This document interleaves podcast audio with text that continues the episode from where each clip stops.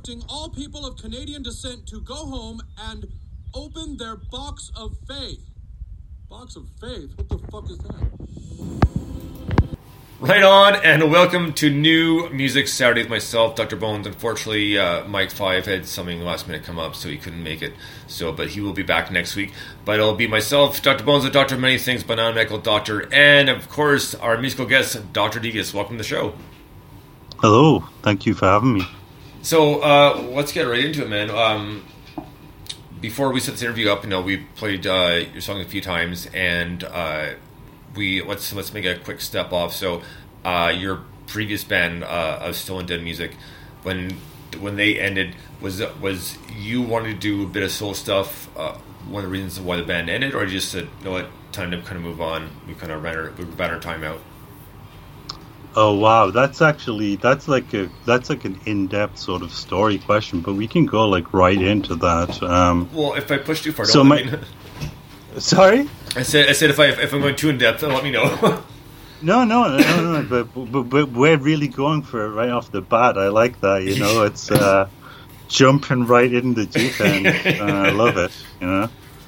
Um, my, I was making solo music um, before Stolen Dead music. Um, actually, the track, um, the track that's like the B side to my single um, ending, uh, the decay, the decay. Uh, the B side is "Haunt You," which I, you guys actually played that, and I released yes. it in in 2019. Um, oh no, I well, I wrote it earlier, but I released a remix of it in 2019. Anyway, um, but no, I'd been I'd been doing music myself. Um, you know, I've done it my whole life basically. Um, I was I wrote like maybe thirty or forty percent of the songs in Stolen Dead music. Okay. Um, so it it was actually me and um, and the lead singer guitarist who who started the band together, and um, that's and we just found each other through a mes- message board.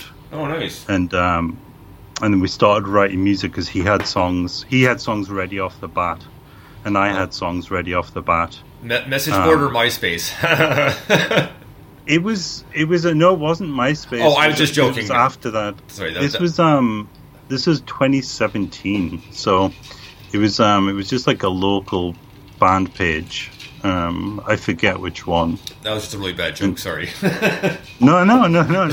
hey man, I, I actually had a MySpace page. Oh no way! I, actually, I had one, and it had some of.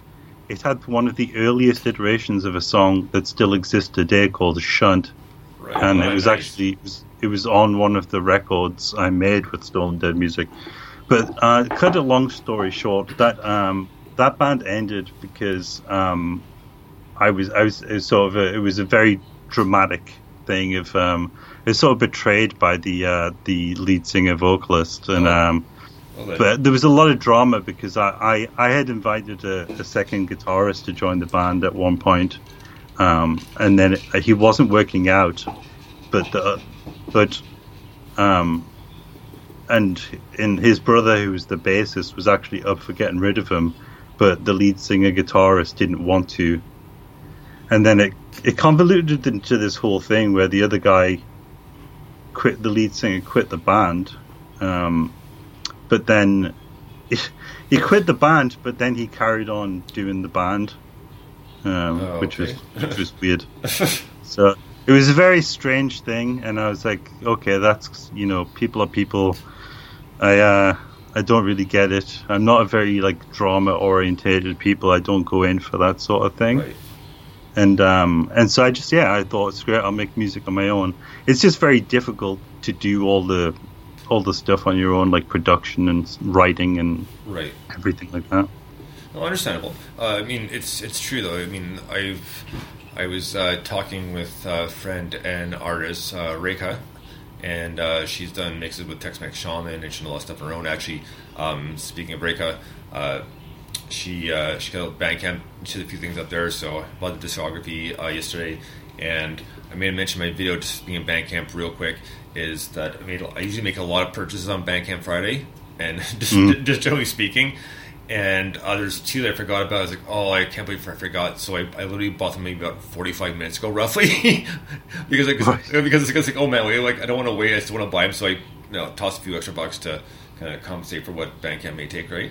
So Yeah, uh, yeah. the two ones I bought were the brand new First Base Runner and uh, the brand new St. Martin. Well, I bought St. Martin's discography, so um, so I Cool. t- I took care of that. But the day before, I bought a lot of stuff, and you know, I, I, I tend to buy merch like every single time, and that's not a problem. I like buying merch, like, whether it's a T-shirt, cassette, vinyl, that sort of thing. And uh, uh, I bought. I wasn't going to buy anything this time because because of just because the shipping costs and and uh, a lot of it's the shipping costs. So I was like, no. But then I was like, you know what? Forget it. I'm going to buy it. And then I bought an 8 inch vinyl from a band called Get the Fuck Out of Dodge. So I bought their vinyl. Yeah, right. I know. I love that name. We know Mike and I interviewed them just over a year and a bit ago. But so, Nice. um, uh, so I bought their vinyl and I bought a T-shirt there's not too long ago. And then there's I like jazz as well, and I discovered this thing. It came up on on the Bandcamp feed. A guy named John Patton, and I was like, All right. it's like, yeah, I got, I got the, I bought the digital copy at first. I went back probably about a couple hours later. I was like, yeah, I'm gonna get the vinyl. Like, it's, gonna be totally worth it. And like, the digital copy is amazing. I can't wait for the vinyl. I'm so pumped for it. So, Nice. Nice. yeah. So I, I, I really like jazz. So well, so I and you know what he reminds me. He reminds me a little bit of actually of, of Miles Davis.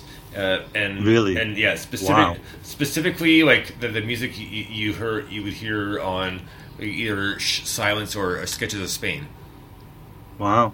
So pretty cool stuff. A bit bit new age, but not new age like bad. You know what I mean? Just just like newer. Still, that's high praise, man. but yeah, I Okay. really enjoy because like I, I you know when they come up, so I put place like that's not too bad. So I, I put three things on my wish list, and that was one of them. And uh, yeah, but I bought all three plus plus plus plus. so Nice.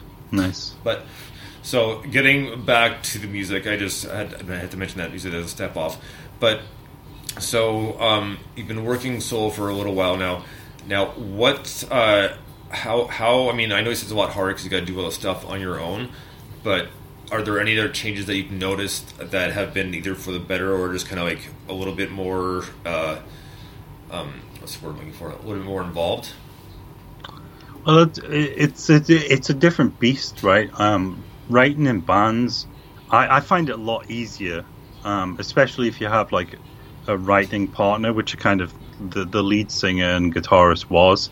Because I play guitar, I Right. play drums, I play bass. Like drums is my primary instrument, Okay. um, but but I write on guitar and piano, so yeah, I you know I, I do a bit of everything, and so yeah, we we sort of were like we would you know collab some some like I think one or two of the songs were like collaborative songs where we both put in, um, but yeah, the difference is it's a sort of a shared load with a band, and often you know everyone sort of puts in in some way to the creative process, you know Right. and it, it, it becomes its own even if you know even if it's your song right it, Right. it comes out different once you put it through the other people's filters right so Right. one of the differences when you get solo you get to realize that something that's completely yours and i would say that's that's very rewarding and, and also when you have very specific sort of artistic visions or uh, that sounds too highfalutin for me, but like, uh, how how can I say it? You just have an idea of what you want it to sound like, in, Right. you know. Like in my head, I can hear this, and I want to reproduce it. And you know, you can go all the way and spend all the time you need when it's your solo stuff because it's your solo stuff, right? Yeah. um, or you can do it really quickly um, because it's your solo stuff. And again, it depends what you want to do. Um, I like both ways; both have their advantages. I miss being in a band and being able to bash it. Like if I was in a band, like for, we had our first in Stone Dead Music, we had um, our first EP, Six Hours, and we called it Six Hours because we we recorded seven songs in six hours Oh wow. Um, and it was just a live. It was just a live set. The only thing that the the vocals were dubbed after, but everything else was recorded just like live in pretty much one or two takes, right? oh. well, So. nice. I, I actually was watching the Beatles documentary thinking, God, like it, it's so unfair. These guys are just sitting fucking around in a studio. If I had all of that time in the studio and engineers and all of that stuff, I could make so much music. You know? well, right, eh? You know, and uh, it wasn't in the documentary, but I used, I, this video came up. It was uh, probably I think I think they're re-recording the White Album, and Yeah. because John has like really long hair, so it's right around there. And it was funny because they're they're shooting a video and they're talking, they're getting ready to jam. So John's got his guitar in his lap and. He, he pulls out a joint that realizes he's on camera. He's like, oh, oh, it puts it right back, back behind his chair. Like, that's hilarious. Like he saw me like it clicked in right away. As soon as he pulled it, I was like, oh, nope. okay, we're good to go. Nobody saw that. We're good. Yeah, I I think uh, you know, not saying I would get into similar trouble, but yeah, right. But it has been. In, I mean, I've been in a lot of bands in the years as well. So this is the first time I've really started making solo solo mu- music and then putting it out. Um, in the past, all of my solo stuff has just ended up as files on a computer mostly, or in the early days as uh, stuff on four tracks. Um, right. because I started with the Tascam four track, so you know. Oh, okay. Well, you know, I I would think the other question I, would I, well no uh, I have many questions, but uh, my my next one my next one would be is has your your influences changed from the band to the soul stuff uh, between like writing and musically? Um, the, again, I think it's like it's like uh, it's, it's all, sort of like a different beast because because it's it's my because it's just my own. I can, it can be more personal, or at least for me, it's easier for it to be more personal. Right. So the two tracks I have, um, "Ending the Decay" and "Haunt You," um, both of them were written um, just after or during like really emotional points in my life um, for various reasons, and uh, and I sort of put that in in the music, and Okay. you know, it's, if, if other people don't get that from it and they get something else, that's fine. This is just what I put in there myself, right? So Right. I, I, I, I put that in there, and it's it's uh, it's sort of cathartic for me, um, but it's also you know feels safe because it's my own it's my own thing. I don't feel like I have to defend it to anyone or Right. sort of like reason why it is. It just is, you know. Well, I mean, you really shouldn't have to defend your music to anyone, anyways. You know, it's it's your it's your artistic vision, not theirs. Yeah. I mean, when you're in a band, though, it is theirs as well. That's the thing. Fair enough. Yeah. you, you know um it depend you know there's different degrees but i we, i was i i was the type of person in a band that was like there are no bad ideas there's only bad music when i say it's bad because I, I was a delight to work with a delight It sounds like it. I mean, I, I, then maybe it's it's fair to say that you, you probably had there's probably a couple of times where you know the different band members would put something in, you're like, well, no. all, all the time. Yeah. no that was that constantly happened. I was just like no no. For, for, for a lot of things. It's, no that's no. Um, Nope, but nope, sometimes, nope, and sometimes I'd be like, yes, you know, it, it's um, it's what sounds good. You- You're kind of sounding like a, a Dr. Krieger from Archer there. like, nope, nope, nope. Yep, yep, yep, yep. Nope.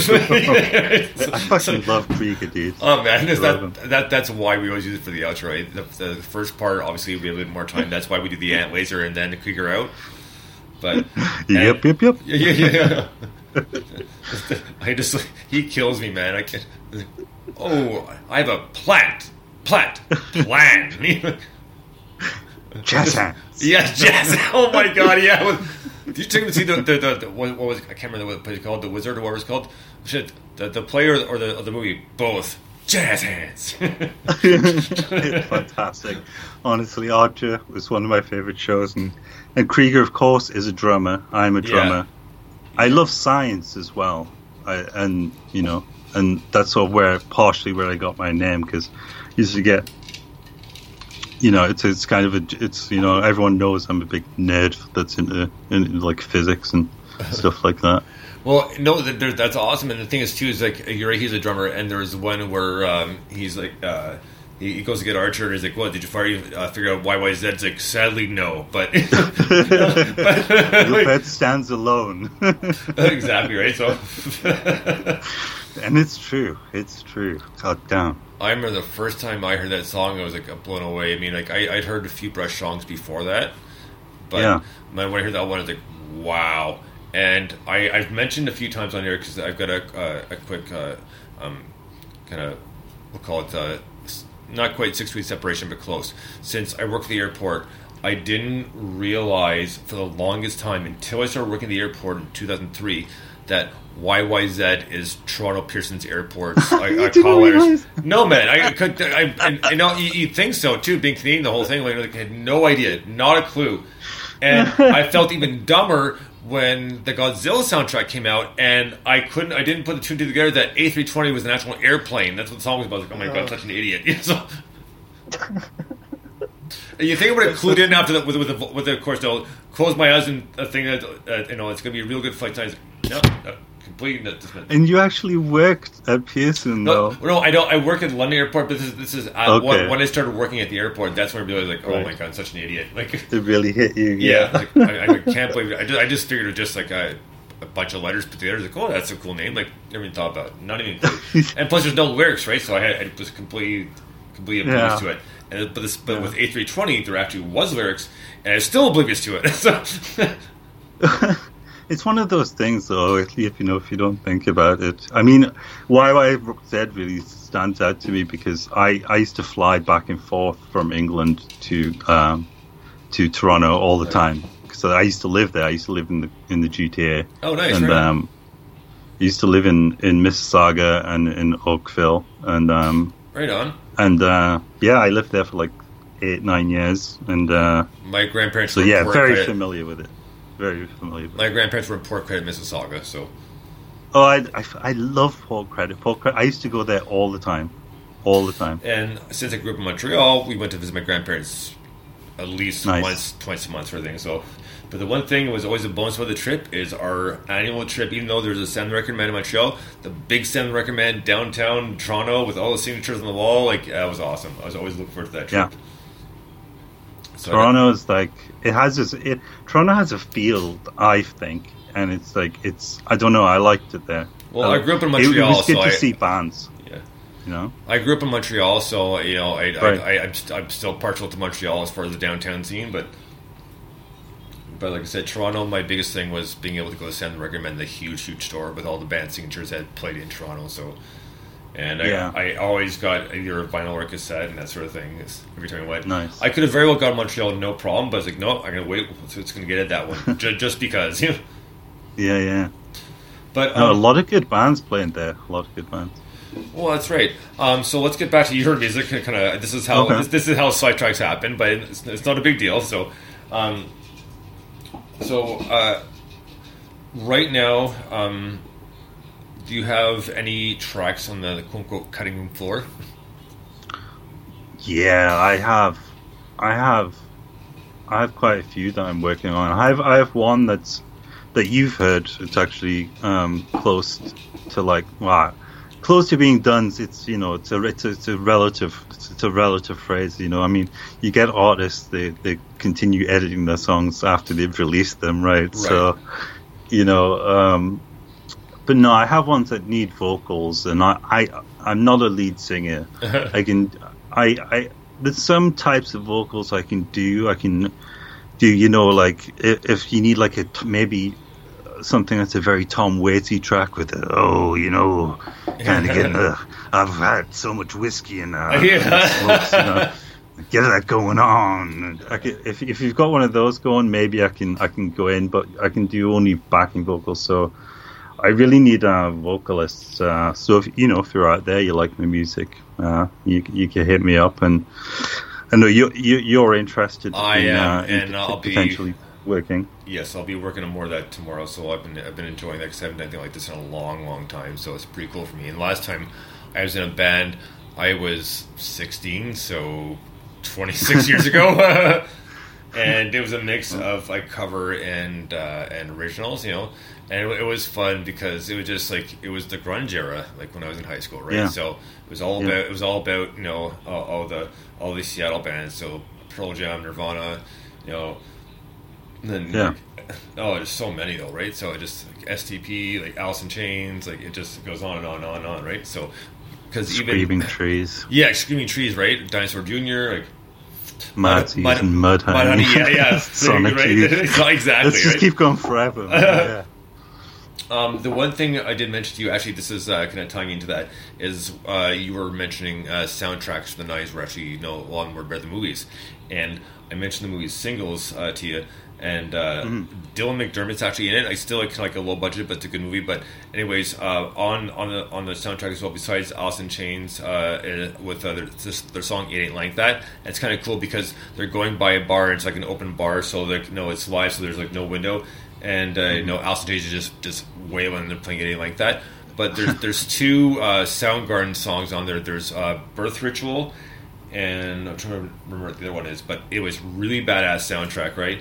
And right. it's it's funny too because they, they make little cameos because Chris Cornell's in it for a few minutes, Eddie Vedder, Jeff Ament, you know, it's, it's pretty it's pretty funny. Like, uh, so I got to see this movie yeah, just so, for those cameos. Yeah, man, it's know? it's funny that there's one part where Eddie Vedder's sitting watching TV, just watching a documentary on bees, and someone comes in and like, uh, it's people like shh because he's watching this thing on bees, and then at one point Jeff Ament comes in because I said Dylan McDermott's one of the main guys He's like, "Hey, Cliff, can you move your van?" While we're young, he's like, "Sing."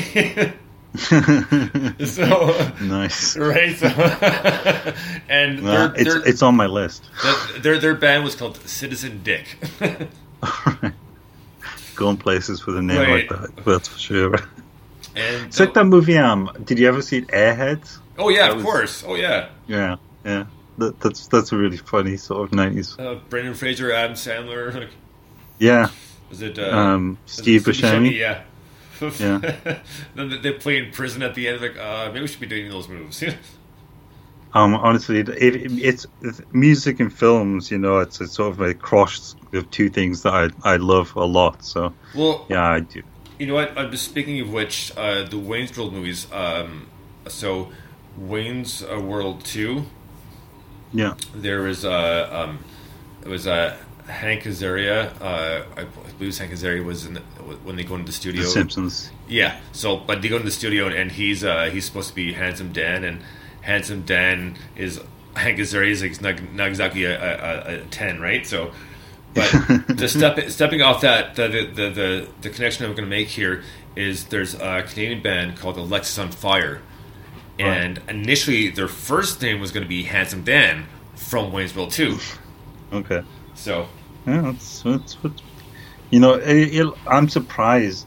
Um, you know, once I find out where a lot of bands, you know, end up get, getting the names, and it's from people's songs or from band names that are obscure, that are in movies. And I, have just never been that clever. well, like, what, what? well, I remember hearing the interview. I was like, "No way, that's amazing!" Because as soon as it said "Handsome Dan," it's like Wayne's World Two immediately. That's the first thing I thought. I was like, I was right. So, but it's like we were going to go with Handsome Dan, but there was a, wasn't everybody didn't agree, so we threw more names out, and Alexisonfire it became Alexisonfire. So, wow. I mean, I, I, you know what? I never really got that into their music. That was like a part of indie that I, I never, never got into.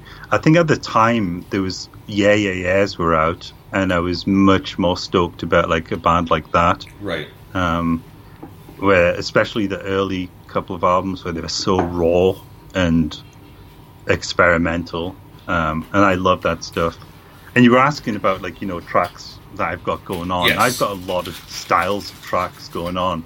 So I've got one that's like that I'm working on that's got like this traditional sort of grungy rock songs. Um, but all of them should have something like a new element to them that's not just like, oh, this sounds exactly like this band or anything like right. that. Um, and then there's like more punky songs that I've got going on, and um, I so the I've got like and then another grungy one. So I've got like three or four that are in in the recording process. Um, they just take a long time to do because you've got to I've got to write all of the individual pieces, like the bass, the drums, uh, the guitar, and then I have to practice them so that I don't suck when I record them. then I've got to record them and produce them. So it, it's a long process. Um, and in between, I, I, I do tend, intend to do more of sort of the um, the tracks that you guys have played that right. are kind of like um, I don't know more instrumental for sure, and also um, I guess I don't know how you'd classify them. Alternative. Uh, well, I, I, I don't know. I, like I try not to pigeonhole. So like um, I don't know. It's I guess a little bit of alternative. I mean, like we, we like pretty much all genres, right? So it's we're not yeah narrowed down to a certain kind. It's uh, it's it's it's a, it's its own thing. It's its own thing. very true. So why don't we take a quick break here and we'll play your song "Ending the Decay." So here we go with Devious, "Ending the Decay." Dig this.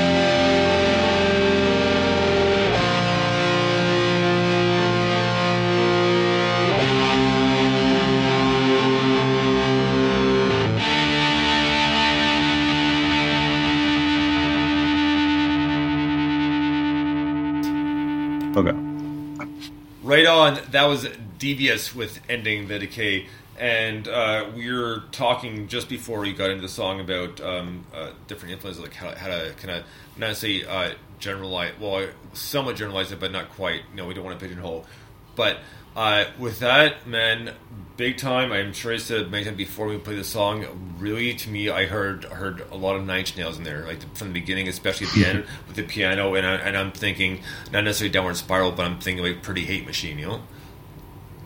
I mean, first of all, thank you very much. That is an epic compliment um, because uh, I love Trent Reznor. I love Nine Inch Nails, and they're a huge influence for me. Definitely, um, I'm glad you hear that in there. Um, First thing yeah. I heard, man. First thing, honestly, not kidding. Yeah, it's it's it's that that's infused in in that particular style that I I make music and when I do those types of tracks. Yeah. Well, I mean, with this one in particular, uh, what was the initial kind of thought process behind it? Meaning, like, did you have lyrics written first, or was the music kind of laid down first and then you kind of added on top of it? So I, I I so I think I started with the piano on that piece, um, and then um, and then I think um, I, I, messed around with different drums and stuff, um, and then I did the guitar last, I think. Um, and I changed the drums around a couple of times.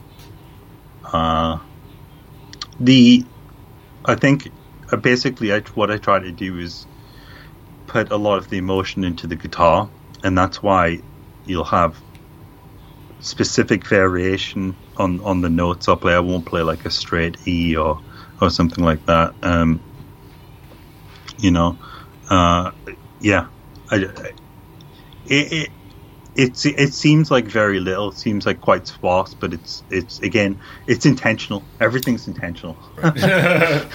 yeah. Uh, it, it, it, it, it was a it, it, was a deep sort of emotional song for me because I, I, I when I wrote it I was going through a difficult time and uh, music is a good thing to pour that into I find and um, and and that's what I did. Well, uh, just generally speaking, um, with um, I mean, generally speaking, that with wrong choice of words again there.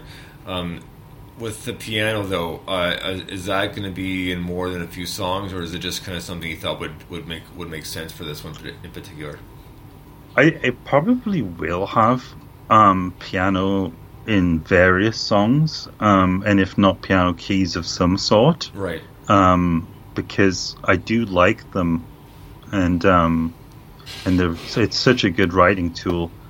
Um, you know, if you think about albums like uh, we we just talked about it online not long ago, uh, was "Mellon Collie and the Infinite Sadness." Yes, yes, yes. There is a ton of piano in that. Oh my god, uh, yeah. and it's all great, right? And it's it's better it's it's better than my piano playing, but it's it's not far away from what I what you know what I can understand doing, and um, so yeah, I love putting piano and stuff. Well, speaking of piano and pumpkins, uh, when I mentioned like uh, that "Through the Eyes of Ruby" is still one of my favorite songs.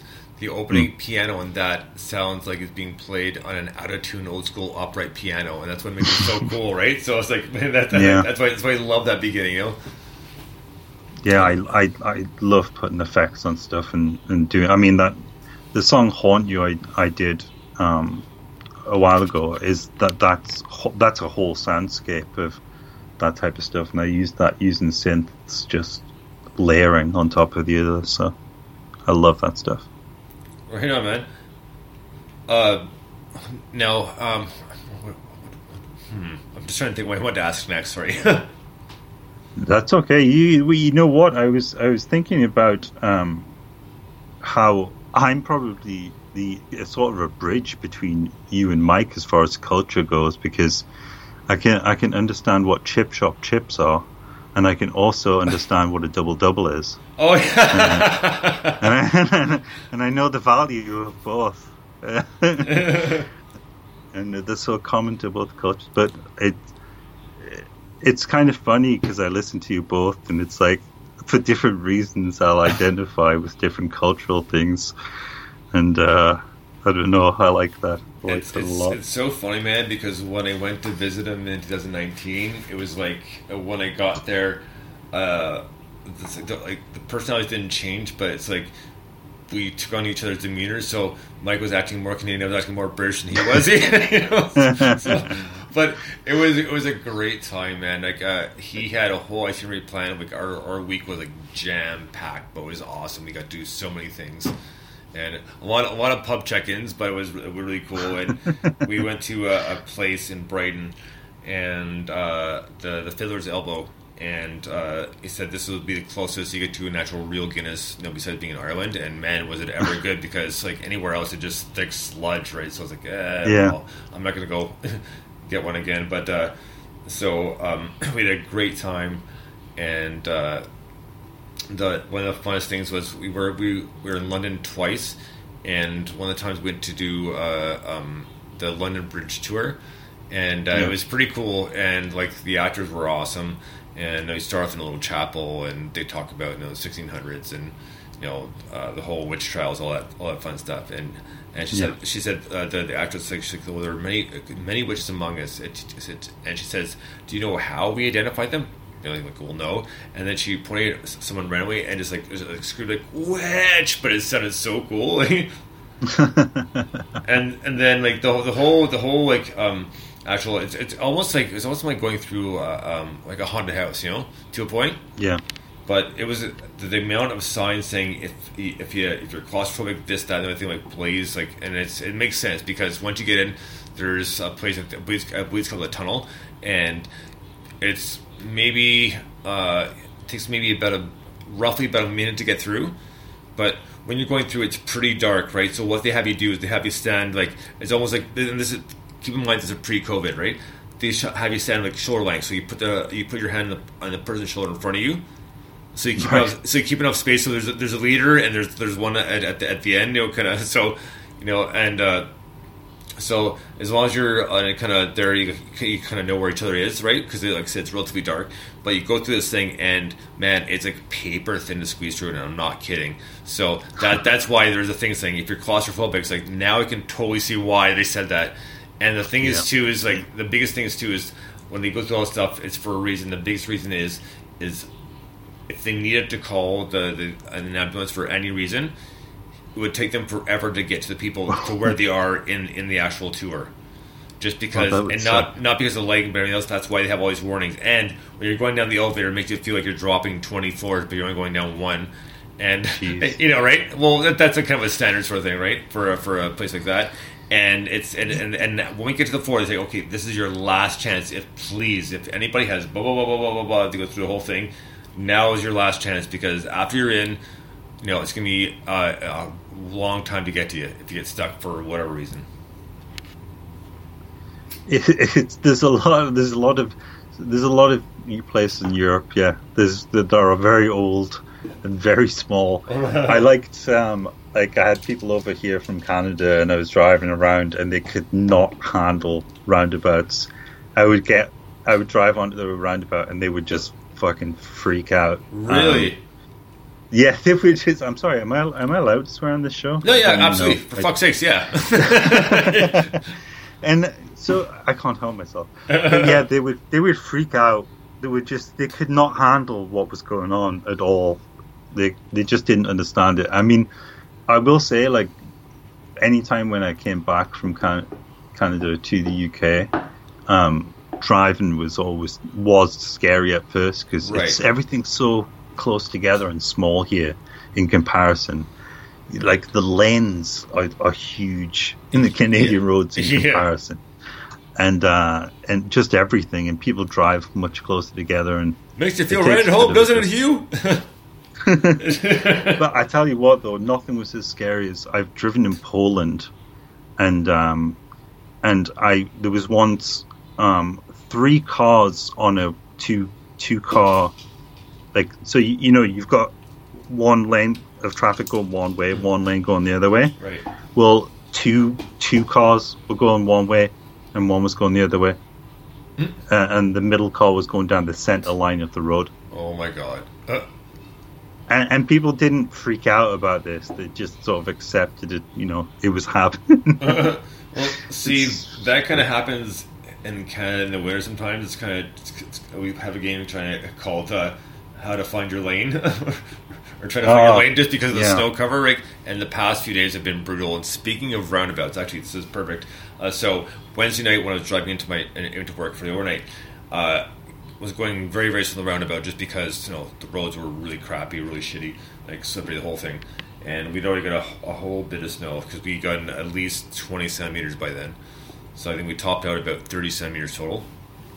Anyways, so I was going really slow around the circle, and then I come out of the circle, and I'm, I'm going like maybe 20 kilometers, if that, and like really almost crawling through it, right? Just because I don't want to slide going around the corner. And I hit I hit the street and start going down the hill. What happens? My ACB starts sliding. It's like, oh crap, you know. Thankfully, the traction control kicked in, and I was able to, you know, I did with the steering wheel to kind of straighten up a little bit, but I was like, holy crap! Like I mean, I was barely going fast at all, and I just hit that one patch of ice and started sliding. Like, oh crap. Oh, I t- dude, I've I've I've been there, done that with the with the the freaking snow in Canada. I hated it. I trashed my the alloys on on my um my Mazda three because I thought I was I was in my twenties. Okay, so Right. just cut me some slack. Uh, but I thought I was clever, you know, and I thought I would Colin McRae around the neighborhood a little bit, and uh, I was doing great, which was filling me with confidence I should not have had. And um, I went straight into the curb on this corner, and my my wheel just smashed into a thousand bits. Oh was like- man, Amazing, amazing. um, I actually. but I did.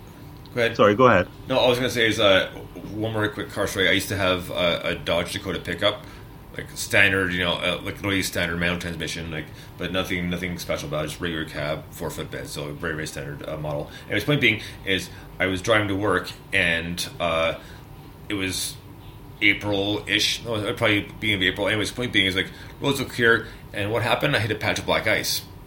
Obviously, couldn't see it, and I stopped, and I was like like half an inch from the ditch before my the front, the front of the truck would have gone in, like right at the stop sign. I was like, holy shit! And my legs shaking. I can barely get the clutch down because my legs shaking so much to try to get into reverse or back it up, right? So, and Yeah. I, I always had to hold my, my, my legs steady to get my, my foot onto the clutch to push it down so I could, so I could shift into, into reverse. I was like, and then I got to reverse like, you know, I'm trying to catch All my breath. Like, yeah. yeah, no kidding, right? Just because it, the, the truck would have been a write off because the front end would have been smashed in. No, for sure. But thankfully, I actually passed my um my my my driving test in Canada in a snowstorm. oh no I way. think the guy was just so impressed because there were there were literally trucks sliding down the side of the road as I was doing the test, like full full on trucks with like trailers and stuff, Oh, wow. just sliding down the road, and I was just taking it slowly, going along. I actually hit the curb during part of the the parking of the test, but he couldn't see the curb either, so he was like, "I can't fault you for that." Yeah, brutal. But black ice is no black ice is terrifying. yeah, well, obviously because you can't see it, right? So yeah, no, I, go ahead. go ahead. No, no, go ahead. No, I was just gonna say. I, I think that's I think that's all our, our car stories. Well, right on. Well, um, so what's happening now is that's going to do it for the interview. But uh, since might get a, about last minute, a couple things come up. Uh, Dr. Davis is going to fill in for Mike for a little bit here. So uh, our next song up, so um, um, post interview. So again, thank you very much for doing that with us, and thank you for keeping with us as well. I really appreciate it. So. Problem. Our, this next song we're going to be playing is a, is a band called Kingstorm, and it's one of uh, uh, Ron Bowes' many side projects. And uh, this was actually a pretty heavy one, even for Kingstorm.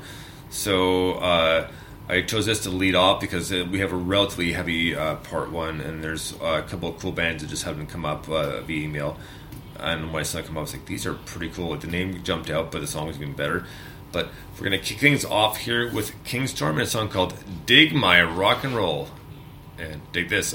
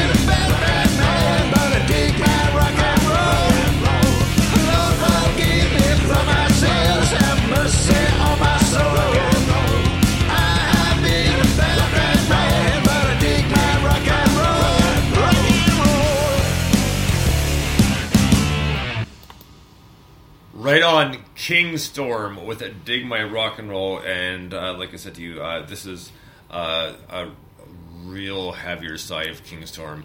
And a great song. And I just love the vocals. And it, it just, with Ron Bowes, you never know what you're going to get because he's so versatile and he's done so many projects. Uh, it's just, it's incredible. Uh, and Bowes, you know, and just Ron Bowes solo, King Storm.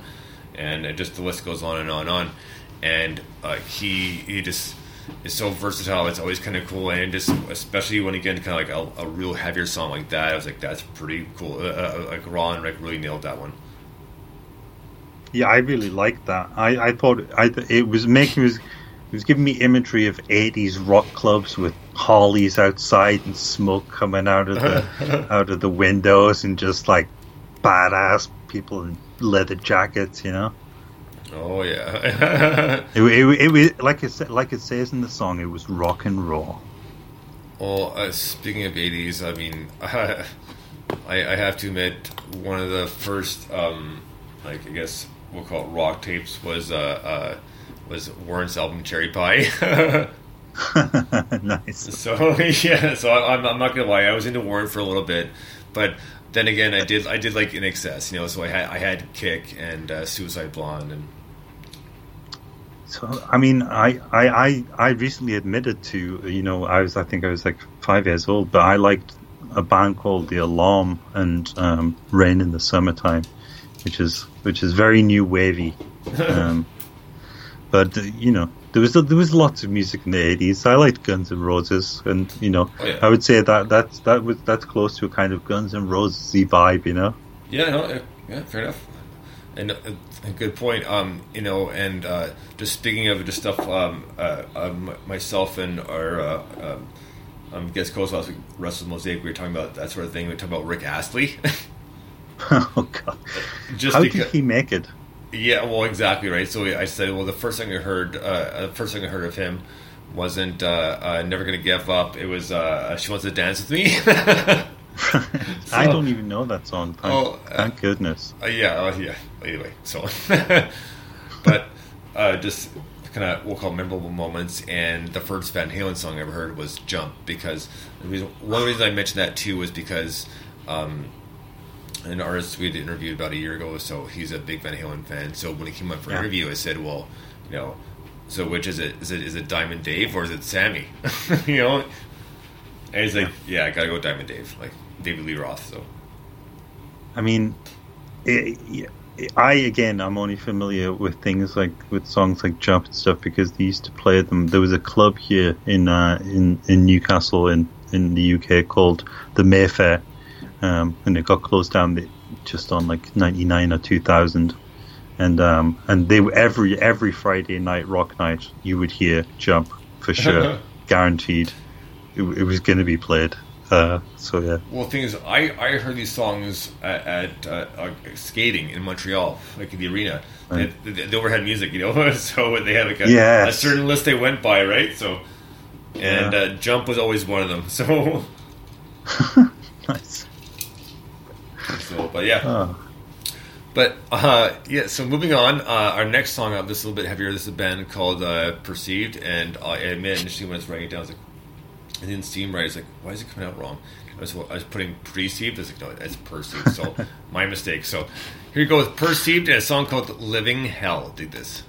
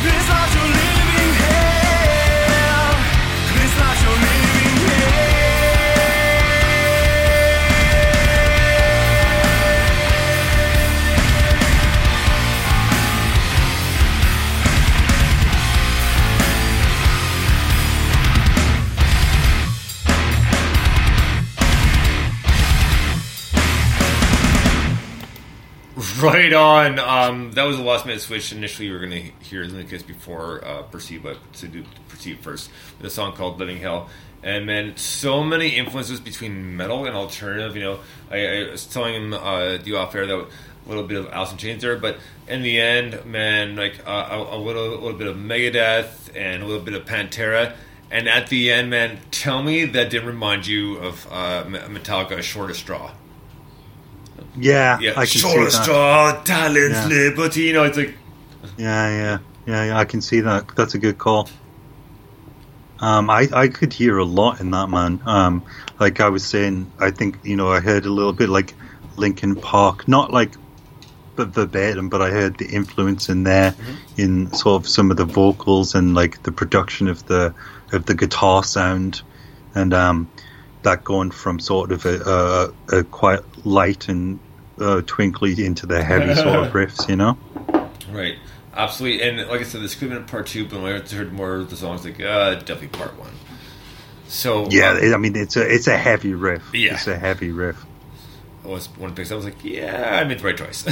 so, next up is a brand new one by a band called Luna Kiss, and the song's called Operate. Dig this.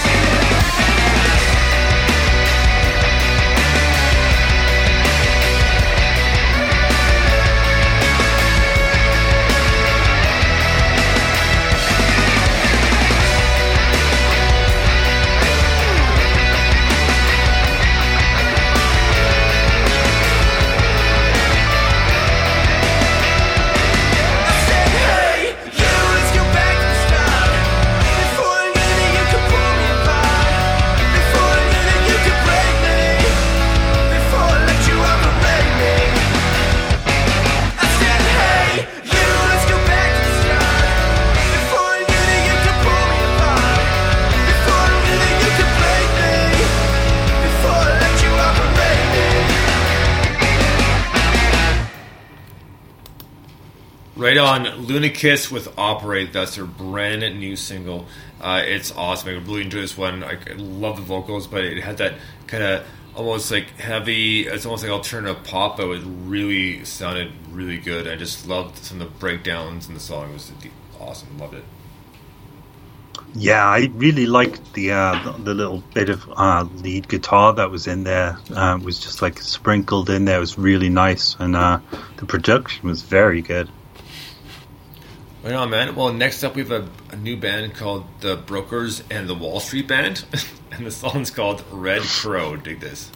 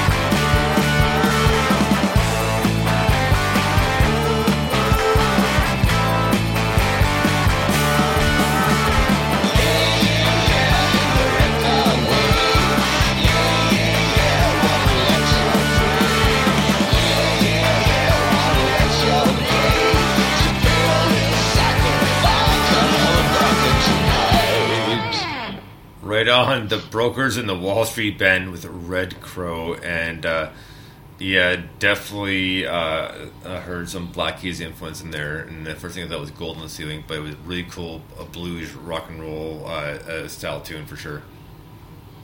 Yeah, I really liked that. I thought um, I thought I could hear like 90s sort of pop grungy stuff in there because of the, you know the mix of the guitars and the catchy the catchy um, vocal layers and backing vocals. Um, really liked that. And I, for a second, I swear I heard like a, a Queens of the Stone Age style sort of Oh, riff nice. change in there at one point. And uh, the guitar tone was great. The the vocals were really cool. Yeah, I, that was a good song. Speaking of Queens of the Stone Age, I was listening to the vinyl. I had the vinyl of, of uh, Rated R. Right? I was listening to that. Oh, I love that album. So listening to that the other day, it's like, man, I haven't an album in so long. I absolutely love that one. And the one album I just I just got, I ordered um, about a month ago. I ordered uh, the Smiths uh, "Louder Than Bombs." Right. So I, I finally Nice. I finally see that the other day. Like, oh, awesome! I was so excited to listen to it. I, I like bits and pieces of the Smiths. I am a massive Queens of the Stone. Well, I used to be a massive Queens of the Stone Age fan. I, I you know what? Because of it turning out that Josh Homme kind of an asshole, it it made me it put me off wanting to listen to any of their future records. Right. I'm I'm still into all of all of the ones up to like Era Vulgar. Well, not after that even because they did like the Evil Has Landed and stuff. Oh, um, um, what's it called? Uh, uh, uh, like oh. Clockwork, they did. yeah, but uh, um, was it something in something in lullabies? Uh, the Lullabies Paralyzed. That's it. Lullabies and brilliant, you Paralyzed. know. Yeah, yeah, that's what I'm thinking of. It's Well, a brilliant album. Burn the Witch, I've seen song. them like four times. I've Like, seen them a few um, times too. Actually, like Yeah, I, I, yeah. I, I saw them. I saw them for uh, the most recent one. Was about five years ago now. And then I Yeah, saw, me too. And I saw them for Era Vulgare, and I did I did see them again. I did see them before that, and it was right before. Suppose it was like in between Rated R and Song for the Deaf. Right. Yeah. See, in between, so after just after songs for the the deaf, I actually saw them with my friend, and we went down to Birmingham. It was the first gig we went to see, so that was far away on our own. Right. And um, Mark Lanegan made an appearance, and it was just uh, from Screaming Trees, Right. and Nice. uh, it was just amazing for me because I think I was a bigger fan of Mark Lanegan than Queens of, than Queens of the Stone Age at the time, and so I was just like I was blown away. That was that was that was a big Well, gig. I tell you what, man, I, I do really love them Crooked Vultures with with Josh Homme, uh, um. John Paul John Paul Jones, and, and Dave Grohl. I mean, that was a great album, and my favorite song on that album is Interlude with Ludes. Yeah, that's a, that's a great one. I Yeah, saw I- them live too. I saw them live Yeah. in Toronto. nice, so Dave I actually. legend. Yeah, actually, I saw them in Toronto as well, so maybe the same show. Did you? So Yeah. we were the same. We were the same show. Yeah, That's oh, yeah. amazing. Yeah, there's no way I was At going to pass the, that one um. It was at the uh, what's it, what's it called? The uh, The ACC. yeah, yeah, yeah, exactly. So uh, yeah, man, because I, I, I saw uh, Nine Inch Nails there too for the um, with the Teeth tour. Oh wow! So I've seen That's- I've, I've that's seen cool. I've seen Nine Inch Nails about four or five times. I saw them for the Fragile, which was uh, just um, absolutely amazing. And ironically, the same time he was rehabbing himself, rehabbing himself from heroin. So inter- intermission, he's backstage puking up a storm because he's de- detoxing, right? That's But s- insane. Still come out and do an amazing show, and uh, and, and and my personal opinion is that's the best Night Nails album ever. Like that's that's just absolutely incredible. Like I have the vinyl and everything. Like, I love that album. yeah, And I mean uh, that's.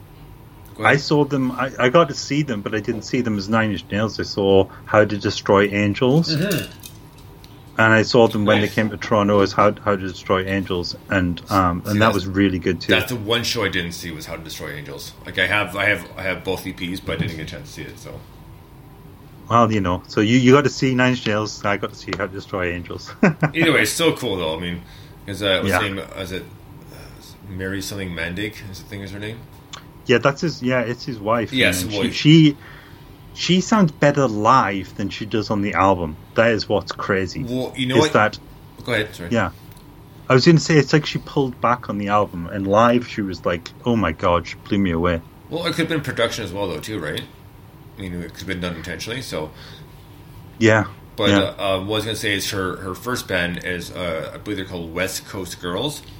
Um, Okay. Check it out because it's pretty cool stuff. I found it on YouTube actually. So okay, I will check that out. yeah. So is it is it Mary Mary Kate Maandig? I know the last name is Maandig for sure because she's what she's like Vietnamese, I believe. I'm not even going to try. I will butcher it. Either way, either way, you know, she's got a great voice, and uh, yeah, so I love Nine Inch Nails, and and uh, uh, one of my favorite songs, and I actually um, had a line um, tattooed as in, in part of a tattoo from my mother. So it was a, it was a line from the song "The Great Below" on uh, the Fragile. Right. And the song, the line was "All this spoils voice of life. All of this was all of this for you." nice. So yeah, so yeah, like like I said, big Nine Nails fan, and you know, there you go. But uh, next up, man, we have we're gonna change the pace a little bit here. Uh, it's a band called Casino Garden, and one of the best song titles ever. The song's called Michael Fuzzbender. take, that, take this. Yeah.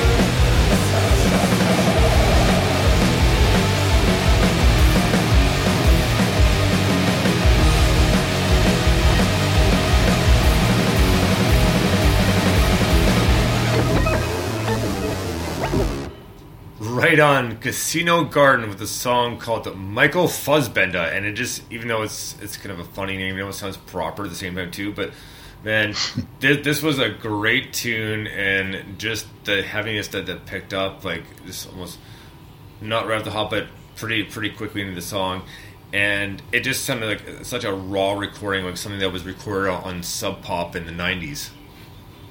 Yeah, it did. It did. It, it definitely had those vibes. It, it was making me think there was a Dave Grohl um, sort of demo album before Foo Fighters called Pocket Watch, and it had some drums on it that was similar to that, and I, I really liked it. And and the, when the heavy riff kicks in, that's a great heavy riff. Right on. Well, man, next up we have a new song by Toward a Love Affair, and the song's called All the Bad Men. Dig this. This ¡Gracias!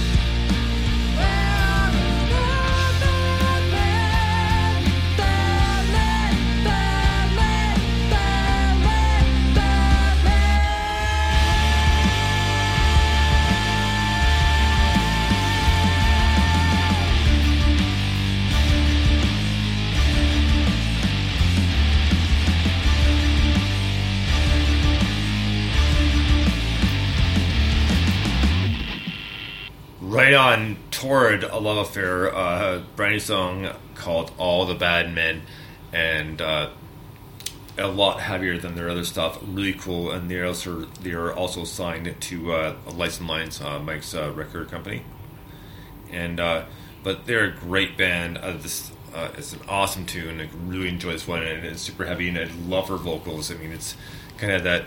It's a mix of like alternative, uh, like nice alternative, and a little bit of like kind of like mid two thousands. I guess you'd say. Well, Yeah, well, I think I think it, yeah, it's kind of like that, that goth side of that that two Good era, but also you know even even the eighties sort of gothy stuff. I was going to say though, is, is goth grunge a thing? Because that's the vibe I'm getting. yeah, it, you know? yeah, it is. it's a kind of goth grunge. It's and then and the guitars definitely push their way towards metal sometimes, but yeah, it's very very cool, very cool. And I noticed actually some production of uh, there was some some strings, some orchestral stuff added in there, and it sounded really good. Well, you know, it, it's it's it's always cool, and they kind of kind of we'll call it sneak it in. I mean, and speaking of Yeah. or- orchestral stuff, uh, the Fragile again has plenty Yeah. of that. Yeah, I'm a big fan. I, I want to do something like that someday. well, but, and the uh, thing is too, is it's was, hard. Oh yeah, no, absolutely. I mean, I was uh, chatting with a friend slash uh, musician artist uh, yesterday, and uh, we were talking about just like influences and just like stuff music we grew up with, right? Yeah. And uh, I said, well, you know, for myself growing up uh, with my dad, it was like you know the Beatles and not too much else than that because he wasn't really a big fan of the Stones and Doors and Led Zeppelin really wasn't his thing either. So, but he loved jazz, loves jazz and blues and classical. And my mother is like more Simon and Garfunkel, The Guess Who, that sort of thing. And uh, and she likes classical and, and plays too. We were talking about that last night. I said, well, uh, for at some point, I, I said I could I could literally tell you every single song on the on the, on the Cats play like album because they bought the soundtrack. Just because they played it so many times and all the classical stuff too. I don't remember as much anymore, but you know, unless they played, I mean, so I picked up a lot of influences from there. Then it grew, and I think my first kind of it heavier band, but I guess my my first intro- introduction to funk wasn't Parliament Funkadelic. It was it was Faith No More. Oh, well, that's a that's a great introduction. Yeah. I like that. Like Mike, Wow. it was, it was the, no, and not not the first time. Not We Care a Lot was the real thing. So Yeah. my first time I heard Mike Patton, and the first song I heard was Epic. So Oh, I mean, what an album! What a, what a band! What an album! It doesn't get more diverse than that, does it? I mean, Well- Faith No More. You know what? I, I there's- speaking of Faith No More, um, I can't remember the name, name of the band off the top of my head, but it was last week, the week before, actually two weeks ago. Uh, we played a song and. It, it sounded like it had Faith No More influence, but in specific, it sounded like uh, the song "Woodpecker from Mars" from the Real Thing. It's like that's amazing. Nice, nice. so yeah, I love that. Yeah, one of my favorite. That's uh, that's our high praise, though. Well, it's one of my favorite instrumentals ever is Woodpeckers from Mars. do, do, do, do. Oh yeah, just awesome. Like You, I love you, you can't you can't go wrong with that, right? So, and even even Oh, their no. even their cover of, uh, of Black Sabbath, right? Oh yeah, it's great. It's a great cover. It's really good. Um, I love it, and I, you know, I, you know, you're talking about influences from from your parents, and I think that's cool that you started out with jazz and stuff because that's something I had to come to on my own. But I got a massive eclectic from from my my dad. Gave me like I had a tape Right. um, that he gave me that had Bleach on one side and um, Rage Against the Machine, Rage Against the Machine on the other side. Nice. and I would listen to that like on my way to and from high school, you know. So Well, you yeah, know? I mean, go ahead. I, I just and then the other side would be like Bob Marley, you know. Nice, so yeah. like yeah, Well, I actually have a, a Bob Marley poster in my, my, my living room, like right up front. I have uh, I have most because most of my house is music oriented, right? So I have uh, I've been framing my posters, kind of you know, trimming the, sh- the the the frayed edges off and putting them in, a, in, a, in, a, in an actual picture frame. So uh, I have Bob Marley, Kurt Cobain, and uh, Pink Floyd, and the concert I went to when they were in Montreal in '92. So um, you know, Dave, Wow. uh, so right, Roger Waters, you know, so um, it was for Division Bell. I. Anyway, so I have I have that because I initially had the poster. Then I, then what happened? What happened to it? And I found it on Amazon for five bucks. Like no way, like done, sold. You know, like Nice. so I did that. So that's that's my front room, and then in my in, the, in my NMS room, I've got um, four different five, uh, four different five, four about roughly about four different magazines from when Kurt Cobain passed away because it was a big Nirvana fan as well. So I had those Yeah. up, had those in picture frames. Like, but yeah, I got a lot of good posters and more that I'm slowly putting in frames and hanging up. So it's it's it's getting there. You know, I got a couple of festival posters and that sort of thing. And but I have at least ten more that I want to frame, and one of them is actually Rage Against the Machine. Like, so it would have been would have been just after Evil Empire. Yeah, which again, good And- good album. And I did see Rage Against the Machine a few times, so I was very, very fortunate. So so jealous. so I know I, I saw them in Montreal actually for their first self-titled album. I before we move on to the next song, I have to I have to just I have to just get in and say that Yeah. my first gig ever was Motorhead, Nice. and that was that was my first gig ever, and and I think that's a pretty high stakes gig. yeah, man, for sure, absolutely. like that's amazing. I couldn't hear for three days. Oh I was in high school, and all I could hear was. Yeah.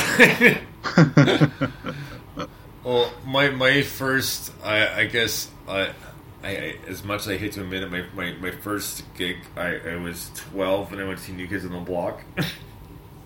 Oh my god! I know, I know, I know.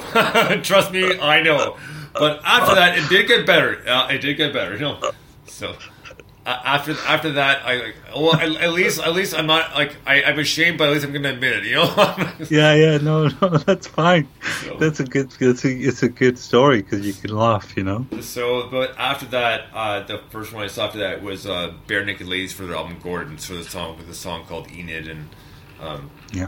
so, but but I did get better. Then I started seeing some of the older bands that go coming back for reunion, reunion tours, plus you know newer stuff, so like Pearl Jam, STP, Rage Against the Machine, Nirvana. I did see Nirvana for their Euro tour, so and I sold my ticket stub. I did not get to see Nirvana, which is one of my great. And You know, they're, they're, they're my favorite band of all time. you know what? And the fact that uh, when I when I saw them, I paid twenty six dollars for the ticket. Goodness. I right. So and that's Canadian. So in in British can't- pound in British pounds that's probably like maybe twelve pounds. Like maybe. Yeah, exactly right. And so, Yeah.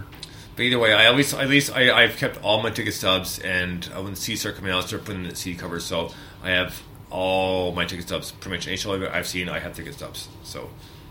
And Pretty good. one thing I'd like to do eventually is uh, uh, put them in between glass, so I get like a, a tabletop, but pressed glass, so they're they're preserved and and, and won't be damaged. Yeah, you should do that. So That'd be cool. So I, I've, I've quite a bit, so I, I have to go through them all. But yeah, it's, it's, it's incredible, and I just one of those things. I've always been one to keep ticket stubs, especially for a show like that, because you never know what, what could happen, right? Not that was Yeah. pre, not that was pre-planning. As okay, well, this person's probably going to commit suicide or, or, or anything like that, right? I just like I just want to hold on to them just because it's a, it's a memory, right? So yeah. Okay, so next up um, is a band called Crushed by Pimps, and uh, these guys used to be this band. used to be Mr. Susan, and I interviewed uh, Mr. Susan about three times uh, before they made the switch over to Crushed by Pimps, and then I interviewed Crushed by Pimps. Mike couldn't unfortunately do that interview; it was uh, during the week, so um, but we are trying to get them back on so we can interview them as well as with, with me. And they're always great guys and so funny. And uh, still i've quoted many many times but I, I told them at one point i said you know you guys are, are you sound like so tight like it's been you're doing this for a long time. And one of them speaks up i'm pretty sure it's christian. And they said like well we all have beards. So so always, always made me And laugh those right? guys are great. I like their music too. So But here we go with Crushed by Pimps and a song called Pimps Run Free. Dig this.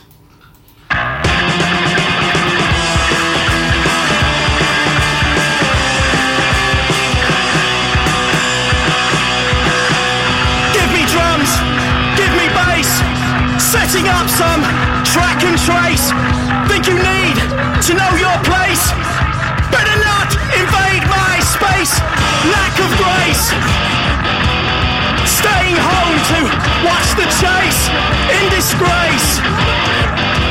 Nosy neighbors on your case. Shut your face. Last days of the human race. Spray your mace. Get some drums. Get some bass.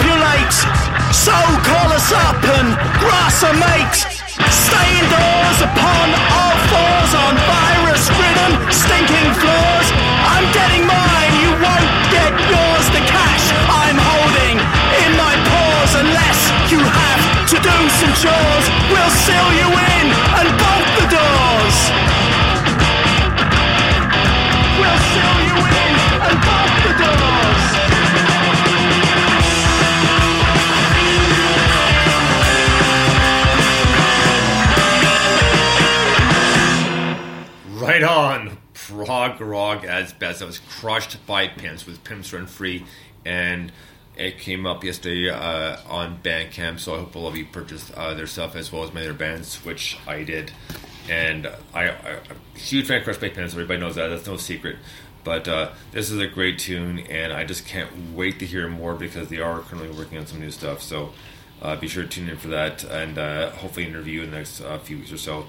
But there you go, crushed by pimps. Yeah, I mean, like th- those guys rock. I really like that song. You know, I get like it's a, like like a, like almost like a, a British Rollins band kind of Nice. vibe, if you know what I mean. Like, Yeah. 'cause they've got the intense political and sociological lyrics going on, Oh yeah, and it's like, and it's like, but the music's like, you know, really intense. Yeah, kind of British well- British Rollins band. well between Ben and Christian, there's a lot going on there. So it's a There's got to be a lot of yeah. influences. Ben, yeah, ben Jones and Christian Snugs, man, they're they're, they're great guys. So hopefully, uh, like I said, soon enough we'll have them back on for for my kind of interview. And speaking of interviews, um, Joe Symes and Loving Kind they have a new P, EP coming out in March. And uh, their drummer Colin uh, emailed me their days, well, messaged me on Facebook Messenger saying what they want to do in interview, which is awesome because I've interviewed them a few times. It's been a while since their last EP, but uh, they've always been a big, uh, big supporter of the show, and uh, they've had many times they've been on. And by I told this time around, I said, well, this time it's probably going to be a weekend interview, just because my weeks are so busy now that the only time I have is either Saturday or Sunday. So hopefully we'll get we'll get them on, you know, on NMS or um, you know, I mean, early Sunday evening for Mike and them to get to get hit in on the interview as well. But uh, these guys are, are, are very cool and they've been around for a while and like they they they've been around since NMS and even before that it started. So you know I am partial to them, but they are very talented and uh, it was cool because when I was in England, you know, they, they like other bands they recorded at Abbey Road Studios, but I did the Abbey Road uh, walk, which is amazing. I know so. Cool. But what I did myself is to kind of uh, pay uh, uh, my homage to Paul McCartney. Is although granted I didn't have a leisure suit on, like you know I had, I had a suede I had suede suede jacket, the fake leather pants, but I went barefoot because it was warm enough. It was still like it was probably about sixty five Fahrenheit, maybe. So That means nothing to me, but sure. Okay, well, well, so about Sorry, fifteen. British temperature is centigrade, you know? okay, well, about fifteen Celsius, fifteen to eighteen Celsius. Okay. Okay. So Yeah. Either way, it was warm. So sorry, I wasn't sure if you were Fahrenheit or Celsius, but so either way, it was warm enough. So like, oh, I'm gonna go barefoot. So I went barefoot, and you know, I had the had the unlit cigarette in my, my hand, walking across uh, uh, Abbey Road, getting the picture taken. It was awesome. So, That's really cool, man. But yeah, it was great. Uh, like I said, London, I had a lot of fun, and a week was was not enough. So I, I hope to go back when everything kind of lifts up a little bit and get a better. Uh, Better feel for what. Uh, well, I have a couple places I want to go. I, I want to go to the south because I have friends in Newcastle I want to visit as well. So So you're gonna go? You're gonna be in, in the north in Newcastle? I'm hoping so. Well, that's you. You can visit me if you do. Uh, that's where I'm. Because That's that, where I'm. I live now these days up north. Um, you wouldn't be able to tell. We were discussing my accent. You you think I sound Canadian, although all Canadians accuse me of sounding um, Australian or from New Zealand or Oh, really? Yeah, I got I got asked if I was from all kinds of places, but the thing is, when I moved back here, I got asked if I was American, and I still do to this day all the time. Oh, really? Asked if I'm yeah. And I'm like, no, I was born I was born here, r- right here. Not, I'm not sure if you know this, but yeah, I'm not sure you know, but I'm, I'm from here. uh, like, wow.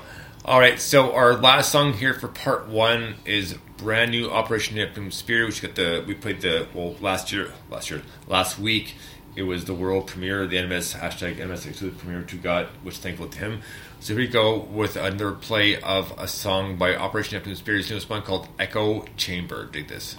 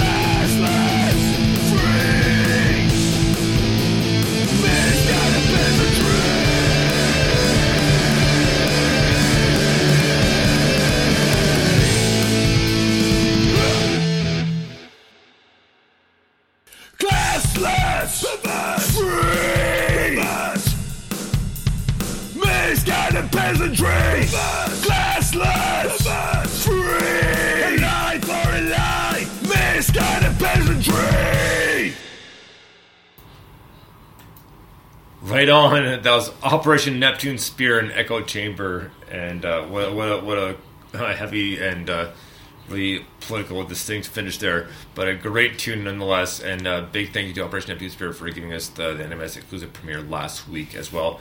But it's a great tune. Love this guy, and, and it's, it's, we've talked a few times, and. Uh, He's going to try to include uh, bacon incorporation into one of his songs very, very soon because we know how much he likes bacon, according to his Twitter accounts, right? So,